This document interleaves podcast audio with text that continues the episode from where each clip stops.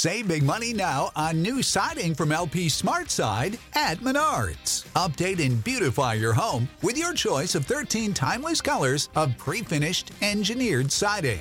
It's durable and includes a Sherwin Williams factory finish paint warranty that means no painting for years to come. View our entire selection of siding from LP SmartSide today. And don't forget to check out our flyer on menards.com for all the great deals happening now. Save big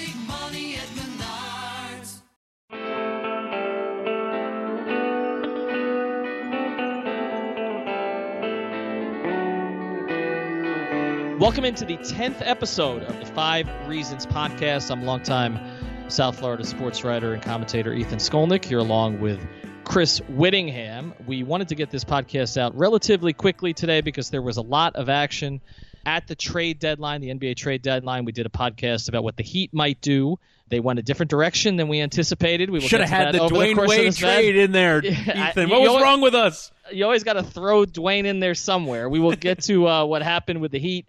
Cover that. Certainly a surprise today for Miami and and obviously uh, Cleveland. The big story around the NBA today in terms of the moves that they made, basically gutting their entire roster to try to keep LeBron James. So we will touch on that here over the course of the pod. Uh, before we get into sort of the specifics of this and our five reasons that the NBA trade deadline was interesting to us, I guess were you surprised, Chris, that uh, that we did see some activity here after there were some reports yesterday that, that maybe this would be a slow deadline? Yeah, I'm just kind of fanning myself after all the Woj bombs today. That's obviously what we live for around the trade deadline. I guess there both was some activity and not in some respects. I think the, the, the big moves that were there to be made, the DeAndre Jordan trade or the Tyreke Evans moving, I guess the players that we thought might be on the move didn't end up getting moved. Some of the big contenders didn't end up making deals. We'll get to that later on in the podcast. But uh, obviously, from a Miami point of view, I'm not sure there could have been anything bigger than what ended up happening today. Even if they made a move for a superstar, I'm not sure it, it kind of makes the same waves as this move. But uh, I, I think we kind of saw those minor moves on the fringes of the rosters that sort of, in the aggregate, oh, it looked like a lot of movement, but I'm not sure anything really significant happened today. Well, a lot of again the significance uh, for us here in South Florida. We start with what the Heat did, and uh, let's start here. You know, first reason that the NBA deadline was interesting to us. Luke uh, Babbitt was acquired from the Atlanta Hawks. Well, the Heat, as of this hour, as as we record this podcast, the Heat have announced Luke Babbitt. They have not announced the other guy yet. And I know if you, if you check out the Heat's Twitter account where they're announcing uh, their uh, happiness, that, yeah, their, their official Babbitt came back- confirmation. Yeah. right? And and that uh, you know, and, and wishing Okaro White well with the Atlanta Hawks. Uh, if you look at the comments under those posts on the Heat account, you will see a lot of people saying, you know, stop bleeping with me, man. Are we getting D Wade or not? So let's get to that first, and uh, let's get to this from the perspective of what this means for Dwayne Wade before we get back to what it means for the Heat. And you know, if you look at this in the aggregate over the past two years, uh, you know, I always thought that Dwayne would return to Miami. I think the the road that he took to return obviously much different than was anticipated to go to Chicago for that first year. Uh, it really not work out very well with the Bulls with kind of a mismatched roster up there. Request his buyout out of Chicago end up going to Cleveland to follow LeBron, and then that sort of blowing up here, or the Cavs roster blowing up here in the first three months of the season. So a different way for Dwayne to get back. I thought maybe he might, and he even said it recently that you know he he sort of saw himself in Miami before his career ended, but I thought it might be maybe on a minimum contract, you know, eh, to start a season in the last year of his career. So a different way to get back to Miami. But I, I think for Dwayne, look, he never, you know, in my conversations with him, you know, a couple of years ago when he made the decision to go to Chicago, he never really wanted to leave. He just felt at the time that Riley and the organization were not respecting him and were prioritizing others. And I think if you look at it now from the Heat's perspective, it worked out pretty well because Dwayne gets paid elsewhere and ends up getting the money that he was seeking from Miami and then comes back to Miami, you know, for a heavily protected second round pick and is, you know, comes back on obviously a, you know, a prorated small contract here. So from that perspective, from Miami's perspective, Uh, and we'll get to this a little bit more, you know, in our second reason, but it makes sense. But from Dwayne's perspective, I think it makes a lot of sense because it, look, this this is home for him, and and it's clear that the two situations that he went to for different reasons didn't work out very well. Yeah, and I think that's probably the biggest thing that if you were to miss something about Miami beyond, you know, the fact that it's not really freaking cold in February, it would be the dysfunction that has followed Dwayne Wade since he's left Miami. Now, there are some actually that are blaming him in some respects for part of that dysfunction that he hasn't been the best locker room presence to the places that he's gone, but that's not really the Dwayne Wade that we knew in Miami. So I'm not sure the veracity of those stories, but in terms of where he's gone, you look at a Chicago team that there couldn't have been a situation where players were at each other's throats more than with Wade and Rondo and Jimmy Butler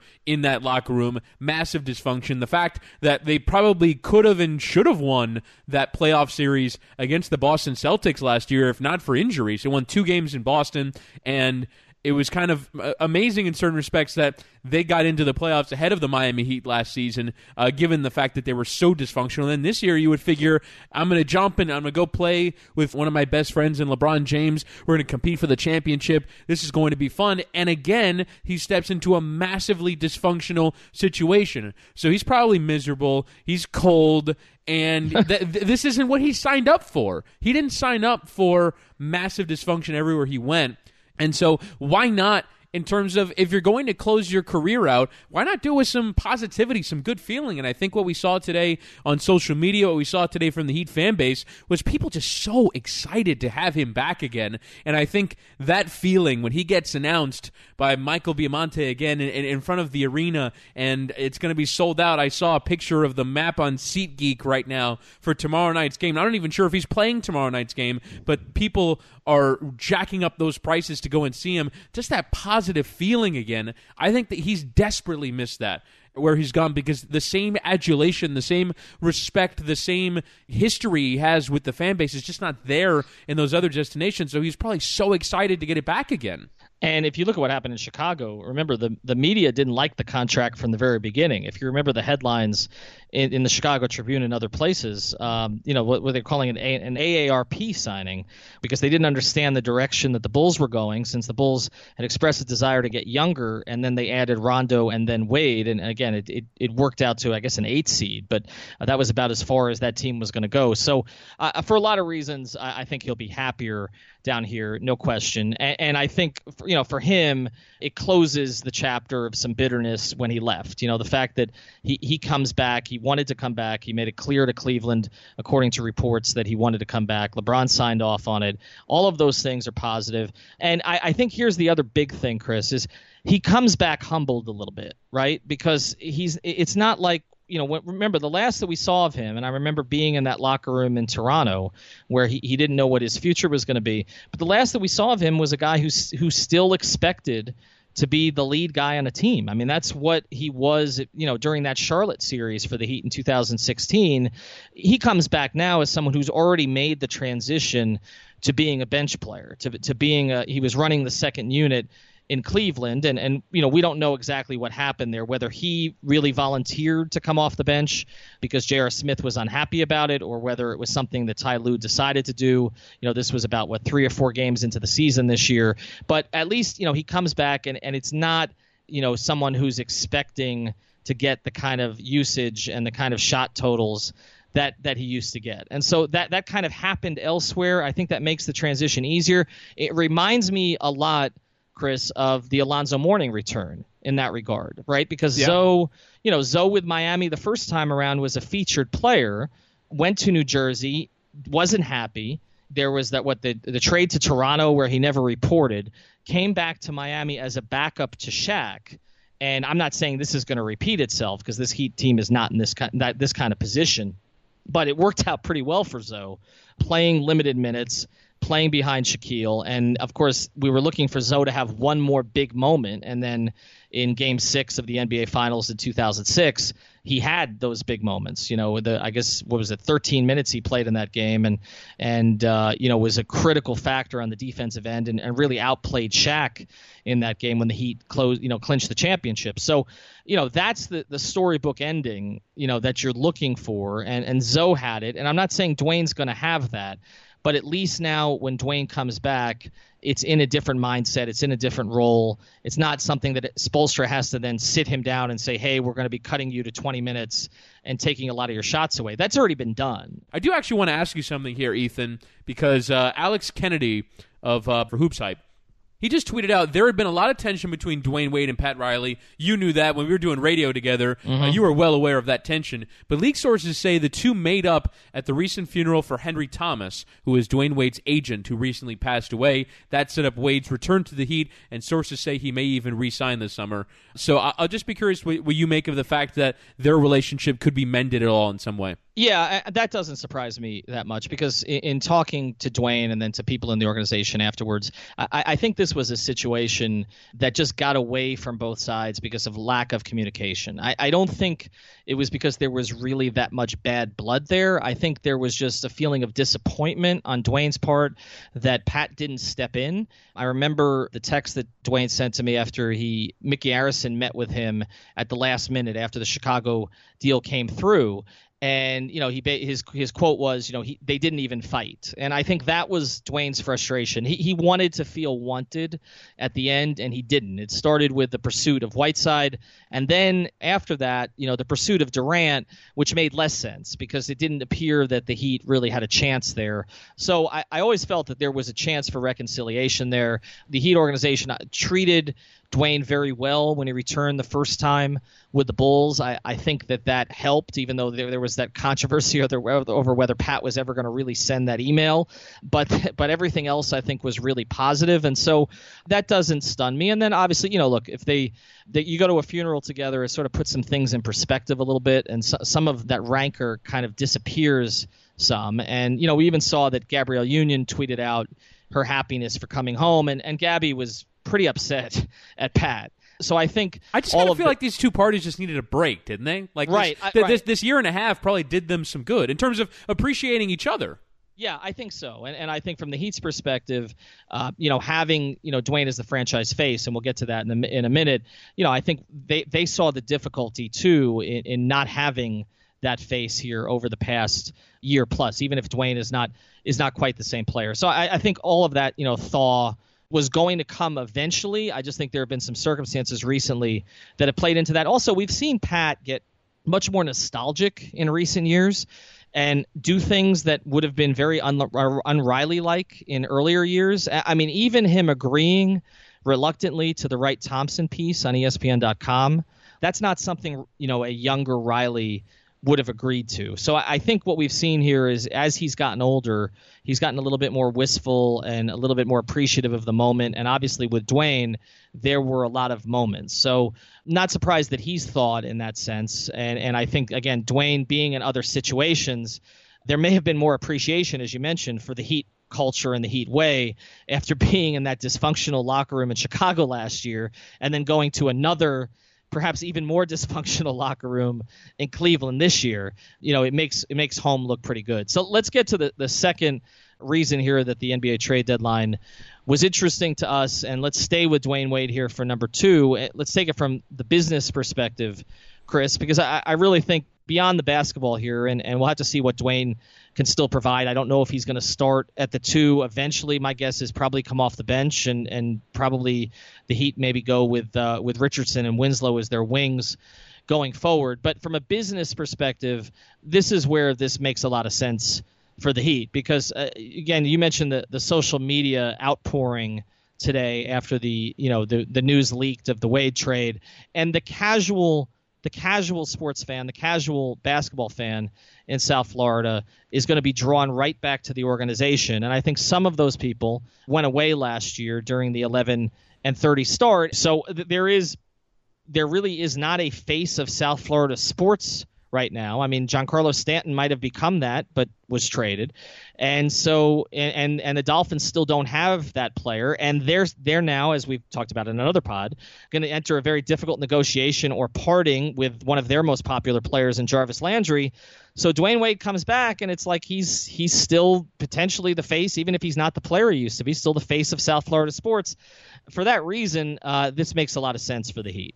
Agreed. Uh, th- his salary will more than pay itself on just the selling of Miami Heat vice jerseys with the number three on the front and the name Wade on the back, and and even just a, a rise in ticket prices, a rise in ticket sales. I argued even at the time that if basketball was not a salary capped sport, the Heat can pay Dwayne Wade whatever they want, and I'd be okay with it because his value to the franchise more than makes up for his basketball shortcomings in terms of his economical sense for his salary. But because basketball is a salary cap sport, I always argued at the time it would be difficult to pay him 15, 16, 17 million a season and justify it in terms of wanting to build a quality team. Now, the Heat have since made some moves that in retrospect it might not have been so bad if you're going to give that kind of money to James Johnson or Dion Waiters or whomever. The thinking at the time was always you keep that flexibility so that you can go after big name free agents. That's not what the Heat end up doing. So maybe that salary wouldn't look so bad. But to me, the piece of business that the Heat did here in terms of yes, he leaves. Yes, you create some heartbreak. Yes, you create that sort of negative feeling for a little bit. Maybe you lose some of your fan base and some of that ticket demand for the games that followed. But I think they ended up rebounding from it in half a season in terms of creating that positive feeling. And you kind of create this landing strip for the return, right? Because the return, mm. whenever it happened, was always going to be this incredible euphoric moment for the fan base. And I think now that it's come even earlier than you might have expected, and you're only paying a prorated $2.3 million against the cap for it. That is insane value for money in terms of the piece of business. So you could have been, if you had extended him at 18, 19, 20 million a season, and you would still would have been paying that this year. uh, To, to compare that versus what you'll get him for, I saw people say, "Oh, but what about you know the uh, you know Dwayne Wade's faults? It doesn't matter anymore. Right. If if he even if he does have faults, even if he is an aging player, I was never arguing that you know the, the Heat shouldn't have him at all. I'm saying you have to have him at the right price. And now this is more than the right price. This is value. This is the best you could possibly ask for. You get the Cavs to sort of make him take the pay cut. And then you get to reap the benefit of it. It's brilliant. It's a brilliant piece of business that in 18 months you went from pure heartbreak in this city with losing one of its all-time greatest legends, a Mount Rushmore face in this market, to in 18 months you get him back, you get the business boom of him coming back, and you don't have to pay any money for it. That's an insane piece of business that the Heat did. It also helps restore the Heat's reputation in the sense that Dwayne leaving was a big blow to that whole Heat lifer thing that Right. they had been pushing out there. And and you know after Dwayne left, you know they changed the motto to Heat culture. It went from Heat lifer to Heat culture. And some people you know will never get over you know the way that Dwayne left. But at least if he's going to finish his career in a Heat uniform um, here, i- i- it's I think for a lot of fans. Uh, it makes them feel better about the organization, and I also think that that helps somewhat in when you're dealing with players in the future too. You know that we we ended up, yeah, guys like Zoe and, and Dwayne left, but you know we brought them back. You know that they came back to the organization, so that's something that they can sell. Also, I, I And, also and, and I don't know if you saw this, but LeBron put on Instagram his only thing that he's said in the aftermath of all the trade movement. He put out a picture of Dwayne Wade in a Heat jersey, said uh, saying, you know, that this looks right. Or it says, truly happy for my brother Dwayne Wade. It's how it's supposed to be. Love you, my guy. Hashtag Wade County back. So, Right. uh, so I And- think that, that that sort of that negative feeling is kind of dissipated on, on kind of all parties as well. and it's interesting. We talk about how bringing back uh, Zoe and, and Dwayne, Jason Taylor came back to the, the Dolphins organization too. So you've had three of sort of the the landmark athletes in South Florida in the past 20 years, and all of them left and ended up coming back. So look, there there was no question that the fans were going to welcome Dwayne back. I mean, the fans welcomed Ricky Williams back after Ricky disappeared for a while and came back, and and he you know he got a lot of love you know in the stadium when he first came back. So there was no question that that Dwayne would be welcomed back no matter how things ended here. But you're right in terms of what the investment is here, and, and not just what they're paying him. They gave up a protected second round pick, so Right. uh, it- it's not like they gave up an asset to get him. The other thing that this does, and this is sort of the other issue we need to get into though, it distracts a little bit from the fact that the Heat didn't do anything else from a basketball How dare, perspective. how dare you besmirch the name of Luke Babbitt like that? Uh, right. I'm Well, not well- having this. well, there is the Luke Babbitt move, and I just saw that Okaro White was cut loose by Atlanta. So that was simply Atlanta trying to save a couple hundred thousand dollars by making that trade. But we, we talked about a lot of potential trades yesterday, and none of them happened for Miami, right? Uh, the potential of, of maybe getting a first round pick for Wayne Ellington. If you look at what happened here in the market today with only Cleveland, the only team in the league that traded a first round pick, and Tyreke Evans didn't command a first round pick from anybody, you weren't going to get a first round pick from Wayne Ellington. So I wonder if they explored that and just didn't find that they were going to get that for him and decided to hold on to him. You know, we talked about the potential of trading one of the two big pieces that they have in terms of contracts, Whiteside or Dragic. Those two things didn't happen. So from a Dragic perspective, I don't think that's a big deal because Goran's playing at a high level. With Whiteside, though, that means you, you need to try to find a way to make this work here until Yeah. the end of the season with Bam getting additional minutes, and we don't know how long Linux going to be out, but with Bam getting additional minutes, and even you know Spoelstra talked about Bam and Whiteside playing together, and then that didn't happen against Houston, so that might be something to look at going forward. But you know Hassan has another opportunity, and he keeps getting opportunities. He has another opportunity to prove himself to the Heat franchise that he can be a cornerstone piece, and I do think that Dwayne's return helps him more than anybody else on the roster. The other thing that the Heat did not do was they didn't they weren't able to move and again this is something around the league. We didn't see any of those sort of 15 million dollar contracts, you know, the DeMarre Carroll type contracts. Those didn't move today either. The Heat didn't move James Johnson, they didn't move Tyler Johnson, they didn't move Dion Waiters. So I think what the Dwayne Wade move does is it sort of takes fans' eyes off the okay, maybe we made some really bad decisions last summer. But the two things it doesn't do is we I don't believe that it elevates the Heat to say a three seed in the Eastern Conference. And the other thing it doesn't do is it doesn't clear out any cap for the future. So you're you're basically cap neutral on this. Those are the two things that were not accomplished today. The one thing that was accomplished was, you know, something that I think does have value, which is bringing, you know, a franchise face back to the organization. But it, it does not accomplish those other two things. Agreed, and I think that it is indicative of a league that I think is going to start to become more conservative in terms of player movement, and in terms of taking risks. Because I think not only is there the fact that the salary cap boon is over, right? You're not, you're just not going to see a twenty-five million dollar rise from year to year in terms of the the affordability of getting salary. So I think you're trying. I think too many teams right now are trying to dump salary for Miami to kind of break through, particularly when they don't have the first round carrot in terms of. Uh, a pick to go and make a move like that.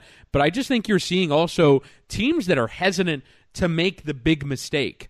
I think you're seeing teams that don't want to be the next Brooklyn. And I think that is going to end up leading to a, a far more conservative view on player movement. I just don't think that there are, you know, teams like the Knicks, teams like the Kings, teams like the Nets, you know, when they were poorly run, that are willing to make the big mistake or, or frankly are poorly run. I just don't think you see teams that are poorly run anymore. And so that's going to end up having an effect on the trade market. So of course not. No no one was going to take on that Tyler Johnson contract unless Miami gave up, I would say, a first round pick and Winslow or Bam Adebayo. So I, I just don't think that there are teams that are willing to pay the prohibitive prices for these things. And so uh, you're just I think you're going to see this Heat team really stand pat. All right, let's get to our third reason here. Um, let's switch over to the team that traded Dwayne Wade today, the Cleveland Cavaliers. Third reason that the NBA trade deadline was interesting. I think for most of the country, this is the number one reason why the trade deadline was interesting. Uh, the Cleveland Cavaliers make three trades today. Their first year GM, Koby Altman, uh, he well he he went big. Three different trades. One with Miami, the Dwayne Wade trade, which was really a product of Dwayne's request to go, and also you know them feeling that he wasn't going to have much playing time for him as they went younger. And and then the two big trades that they made. Sick of being upsold at gyms? My guy, you're currently a base member. For $90 more, I can upgrade you to our Shred membership. For 130 more, you'll be a Swole member. And for just $300 more, you'll reach Sweat Platinum. At Planet Fitness, you'll get energy without the upsell. Never pushy, always free fitness training and equipment for every workout. It's fitness that fits your budget. Join Planet Fitness for just $1 down and $10 a month. Cancel anytime. Deal ends Friday, May 10th. See Home Club for details. One with Utah and Sacramento, and then one with the Los Angeles Lakers. The Cavs send out six players today. They get younger. They add some money for the long term. We're going to get into a little bit uh, what this means for LeBron ultimately. But what do you think of the moves that the Cavs made today? Well, I'm not really sure how it uh, affects their fortunes going forward. Obviously, it didn't seem like towards the end he and Isaiah Thomas were getting along. And so I think they just wanted to cut their losses on that. I'm surprised that they couldn't do better than their first round pick, even if it was lottery protected. Their first round pick Isaiah Thomas and Channing Frye, both on expiring deals. So you're basically offering cap relief and a first round pick. And the best they could do is Jordan Clarkson, who I think the Lakers pretty clearly wanted to get rid of, and Larry Nance, who's a decent player, but I don't understand how they couldn't do better. Now, in terms of getting Rodney Hood, I think a lot of people value him as a player. Maybe stuck in a bad offensive situation in Utah, can kind of be elevated by LeBron. George Hill as well, in terms of a solid uh, veteran point guard. Uh, and then obviously getting the second round pick doesn't mean much much for Dwayne Wade. So I, I, think you look at the the moves that they made. I'm not sure they really got that much better. And I think we, we talked about this too on a Cavs pod previously.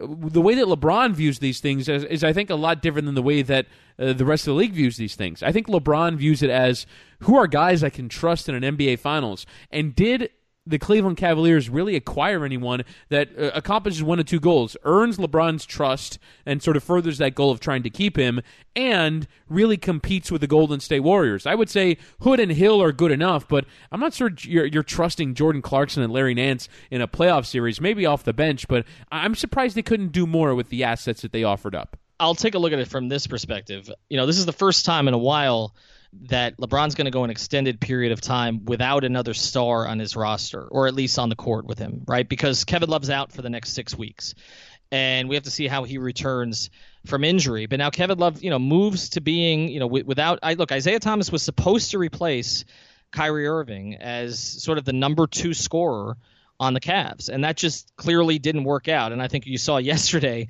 I, I, don't know if it was intentional or not, but it sure looked intentional. Where LeBron didn't even celebrate with Isaiah after hitting that big shot. Isaiah was talking too much for a guy who was contributing way too little, and so that just didn't work out from the very beginning. But when when Kevin Love comes back, he'll be clearly you know the number two guy on this roster. And, you know, we've seen Kevin Love kind of fade in and fade out uh, in terms of his effectiveness over the course of his Cavaliers career. So it's not just can the guys that they brought in handle it, but can Kevin Love handle being the number two guy as they try to make a run back to the finals and against Golden State. Now you take a look at the players, uh, potentially Golden State, maybe Houston, but but likely Golden State. I think you look at the players that that they acquired. You know, George Hill has big game experience. George Hill played in a lot of those very competitive series against LeBron uh, when he was with the Indiana Pacers. So I, I think with George Hill, there's a comfort level there that he can play well in those games. He can play on and off the ball. I think he's a very good fit with LeBron because mostly, you know, over the course of his career until he played with Kyrie, you know, LeBron had played with point guards that played off the ball quite a bit, whether it was Mario Chalmers or Eric Snow, others that he played with in Cleveland, Damon Jones. I mean, that's the type of guard that he played with. You know, George Hill, I think you can argue, is is basically a better version of Mario Chalmers. So I, I think that that move makes a lot of sense. Clarkson can play on and off the ball. I think that that was another benefit to getting him. Rodney Hood, you know, took the next step this year that they were waiting on, and, and obviously, you know, he has younger legs than the guys that he's replacing. So I, I think there are useful players that they added. And Larry Nance is, is a guy who has had very good spurts with the Lakers, has never been able to sort of cement himself as a core part of their future. So I think all four players, you know, particularly Hill, bring something to them. But the question will be as they try to, again, get back to the finals, first thing, how quickly does this thing come together? With that, I have some doubts, only because I, I don't really have a ton of faith – in in their head coach. I mean, I, I don't that, know. That's that's the point that I was going to make was yep. do you trust Tyronn Lue to make all this work? Right. I, I, think that's a big issue. I think with another head coach, you might feel more comfortable. But I think we saw with Ty Lue this year that, and I don't know if these were directives from ownership or not, but he stayed with a lot of the wrong players for way too long.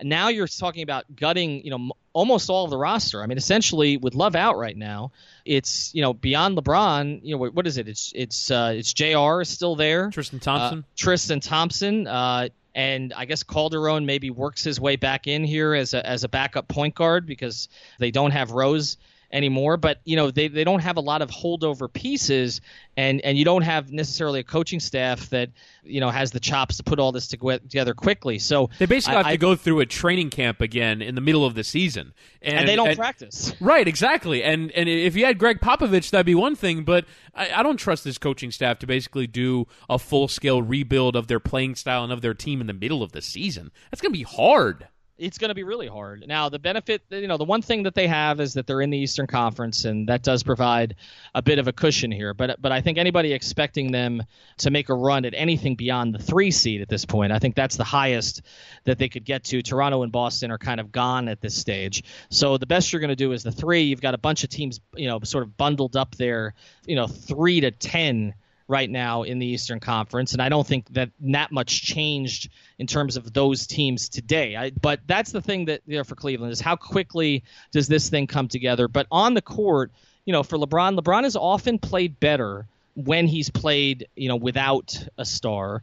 And so, you know, when the focus is on him, but he has shooters that he's comfortable with. So, look, if he gets comfortable with Hill and with Hood and with Clarkson relatively quickly, then it could look a lot like you know some of the, the units that, that have been very effective with LeBron on the floor and, before. But but it's going to take a little bit of time. And should we consider at all what these pieces and being swapped out for the other pieces will do for them on the defensive side? Because I think we're talking about their their offensive fit together and how all that's going to work. But they're the reason why they're not uh, a, a, a contender for me at this point to compete at the top of the East because they're the worst defensive team in the league. So, does the addition of these four mainstays in terms of Hood, Hill, Clarkson, and Nance do they just you know even if their offense looks worse, do they at least improve on the defensive end? Well, Hill's a clear upgrade, right, over Isaiah. I mean, yeah. I don't think there's any question right. about that. I, mean, I think I would be a, a clear upgrade on Isaiah defensively. right. He's also an upgrade over Rose. So, so I think you get better defensively there. I mean, I don't know. I haven't watched Clarkson enough recently to be able to cast a you know a judgment on him. You know, Hood, you know, primarily known as a scorer. Nance is athletic. I think that'll help them. Uh, particularly on the defensive boards uh, and, and maybe getting some additional putbacks. So I think that, you know, you look at the four guys that they added, they're younger and they're a little hungrier. I think that certainly could help on the defensive end. I mean, a lot of what they were dealing with defensively was effort. I mean, they just weren't they weren't getting effort. Effort um, and then beyond that, you know, you had guys in Rose and, and Isaiah in particular who've never been known as very good defenders. And then Wade, you know, is not at the stage of his career where he qualifies as one either. So you're talking about three guys in your backcourt who couldn't keep their men in front of them. A lot of that's going to come down though to you know whether you know their most talented player defends consistently. You know, is LeBron going to get more Fair. interested in defense now? Now that he's playing with a group that he likes potentially likes better because he clearly didn't like the group he was playing with before. Now the one thing that this doesn't solve for them is they still they still don't have you know a a real deterrent on the inside. I want to get to our next reason, our fourth reason here. The trade deadline was interesting, and this is sort of the corollary to the what does this mean for the Cavs now? Which again, what I think it means is you know they have they have a chance to improve and potentially compete with Toronto and Boston, but they're to have to get it together quickly. But the the bigger issue is does this keep LeBron long term? Because ultimately, that's what Dan Gilbert and Koby Altman were trying to accomplish today is to appeal to LeBron in a way by taking on additional money, by getting rid of some pieces on the roster that he clearly didn't like.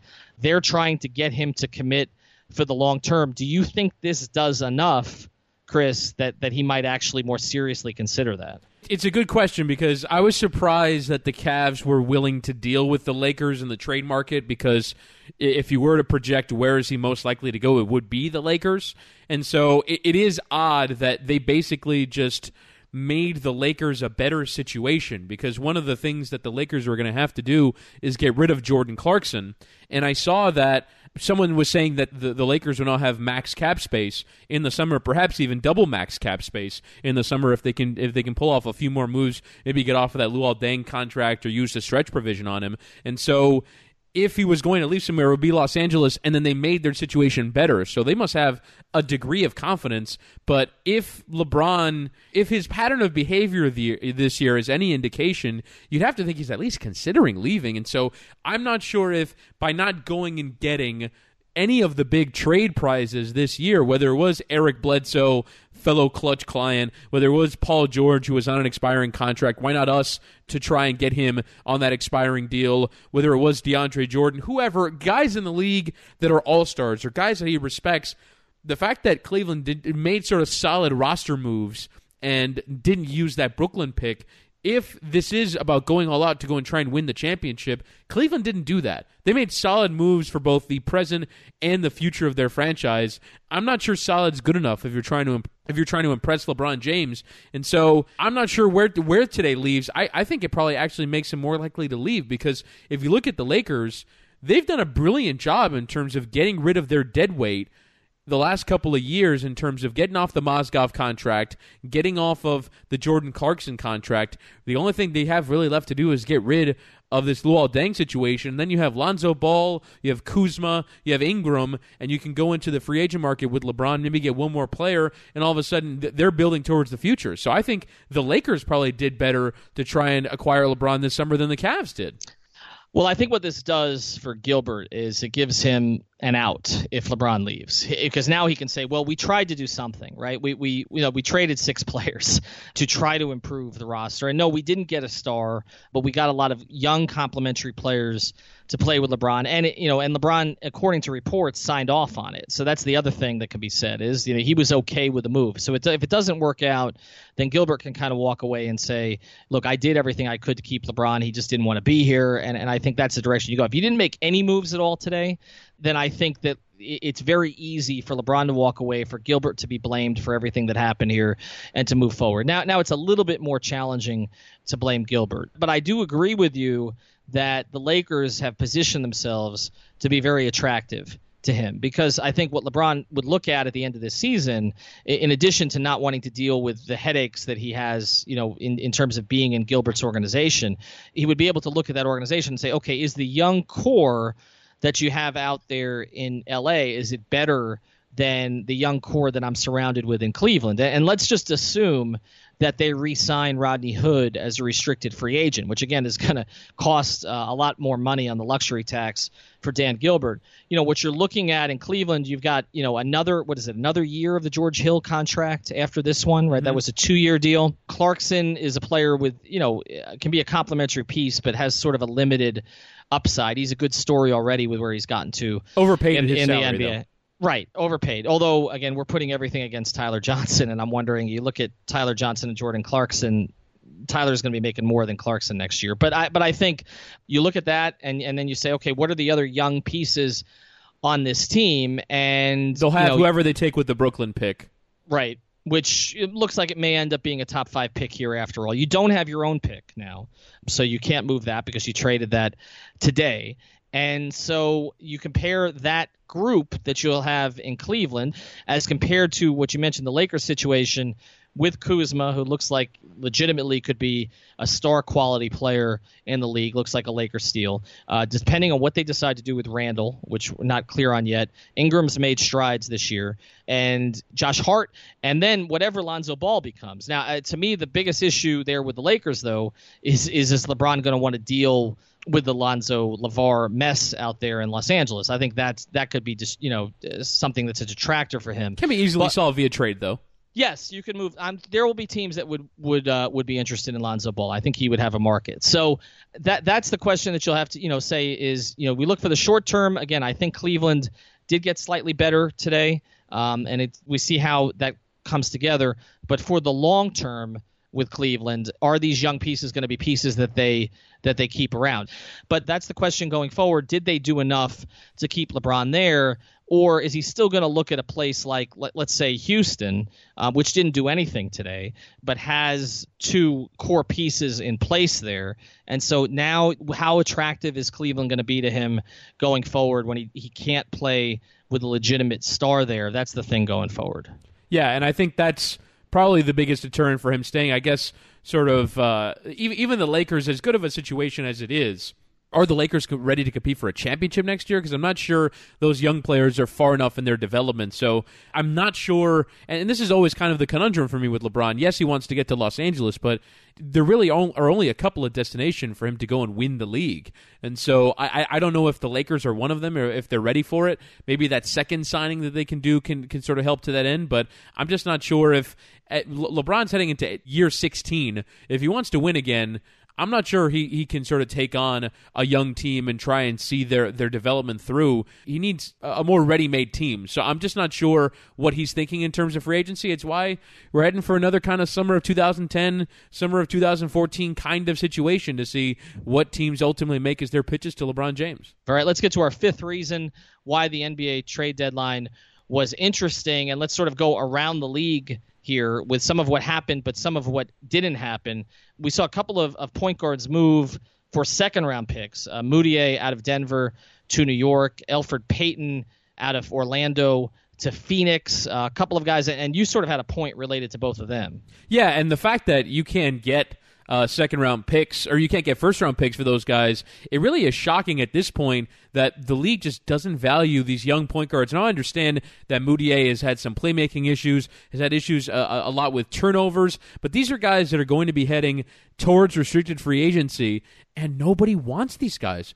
Uh, Emmanuel Mudiay still has one more year left on his rookie deal. I, I, figured he was heading straight to, to free agency as a restricted free agent. No, he has still one more year left on his rookie deal at 4.3 million. The Knicks have a point guard who they can ostensibly use for the next year and a half on you know three and a half, four and a half million dollars.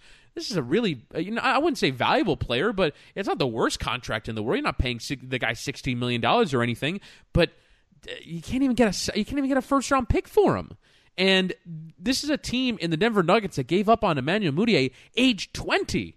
Mm-hmm. And so the fact that there just isn't a market for these guys anymore, and I think it really does sort of signal this is a league where if you can't shoot, we, we're not going to pay a lot of money. We're not going to give up a lot of assets for you. And it's understandable because the, the whole league is moving towards three point shooting. But to see it this clearly for the Nuggets, for the Magic to have given up on a player so early and not get anything in return for them, it's kind of shocking. For the Knicks, they're getting a year and a half's worth of a point guard that they're not going to have to pay any money and they didn't give up anything to get him.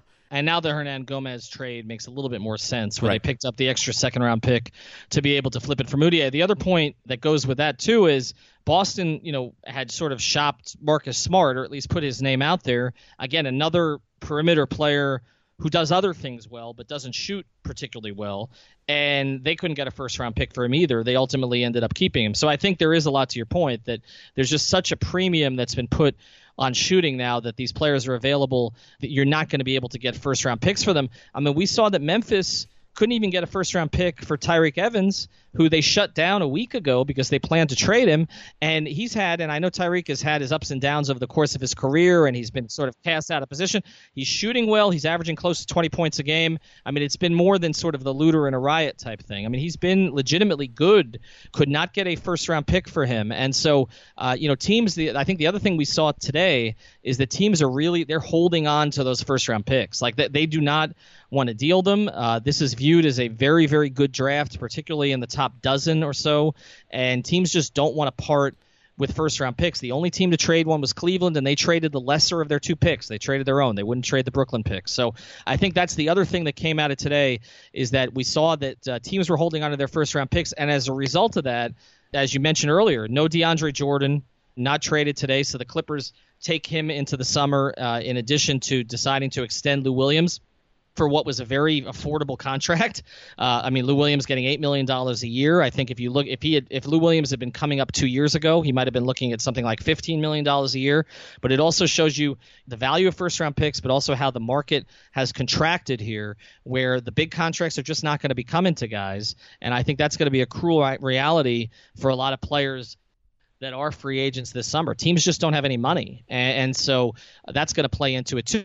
I think the other thing that came out of today, Chris, is you know we we talked a lot about Cleveland and the moves that they made. They were the only you know contender or sort of contender around the NBA to do anything of significance. Um, right. All the other teams, right? Houston, nothing, and, and usually Daryl Morey is very active. San Antonio, waiting on Kawhi Leonard to come back didn't do anything. Oklahoma City with the Paul George situation a little bit up in the air. I thought some of his comments this week were interesting. They don't do anything, and usually we see that Sam Presti's very active. Uh, and then in the Eastern Conference, Danny Ainge didn't do anything with Boston. Nothing of significance. I think Toronto made a minor trade, but they didn't do anything of significance. So, and Washington, even with John Wall out, and they were linked to Tyreke Evans potentially, even with John Wall out for six weeks, they played well without him so far they didn't do anything either. So I think what that shows, Chris, is a lot of teams around the NBA, you know, they look at it and they're going to wait till the summer. And I think there's also a feeling that in this era, you know, why do too much to blow up the franchise or, or to take a big risk, you know, when you've got the Golden State specter out there and if they're really mm-hmm. beatable for a championship. And in in the middle of all this, I saw NBC Sports Bay Area was doing a uh, trade deadline show from the practice court at the Warriors facility, and in the background, Bob Myers was playing basketball. He was he was like you know part of like some sort of intra squad scrimmage or something like that he's not concerned about making trades on deadline day. And I think that's kind of the symbolism in all this is that the Warriors have changed everything. I, I, don't think there's going to be teams, like you said, that are going to take the big swings when I think th- they're probably more in the minor move territory of just trying to do something in the buyout market, like what I saw that the Celtics officially confirmed their signing of Greg Monroe. I think those mm-hmm. are the mm-hmm. kind of moves that they're going to try and make. Try and see if they can get some buyout candidates. Try and see if they can add to their roster in a different way rather than going and making a, a franchise changing move, leveraging future assets. I also kind of want to get to like sort of one of these, you know, very wonky kind of ideas. I think the Stepien rule is a deterrent for a lot of teams because if you give a, if you give a, a first round pick now, you're not going to be able to have it later. And mm-hmm. so if if basically you're saying if I give up this first round pick, I don't have an asset to give away until 2022 or whatever. I think there is that kind of hesitation on okay, I, I if I'm going to give up one of these things, I better be, get, be getting something really good. I almost wonder if this situation leads to maybe the Stepien rule was created, which for those that don't know, the Stepien rule prevents you from trading first round picks in consecutive seasons, and so that's why the Miami Heat can't trade one until 2023. I think that rule is probably outdated in terms of you know the, the, the owner of the Cavaliers at the time that was the impetus for the rule behaved in a way that I think no NBA team would in the modern era, and so I, I wonder if maybe the NBA reconsiders that rule and says just sort of for the sake of particularly because they benefit so much from this player movement. I think you mm-hmm. know trade deadline day is one of like the five most exciting days on the NBA calendar, and so I almost wonder if maybe as as a way to fa- facilitate that movement, not make it so punitive to give up these first round picks, that maybe they they reconsider changing that rule. They might look at that. Of course, Sacramento might trade all their picks uh, over point. the next few years. We'll see. cer- certainly, Pat Riley would have done that already. No question. Yes, absolutely. All right. Thanks for listening to the Five Reasons podcast. Again, you can find us on Stitcher if you have Android. You can also find us on iTunes if you have Apple. We're on Google Play as well. This is the 10th episode. A lot of our previous episodes still hold up. We've got some ones about uh, Jarvis Landry related to the Dolphins, as well as their, what they're going to do at quarterback. So definitely check those out in our archive, and we will talk to you soon.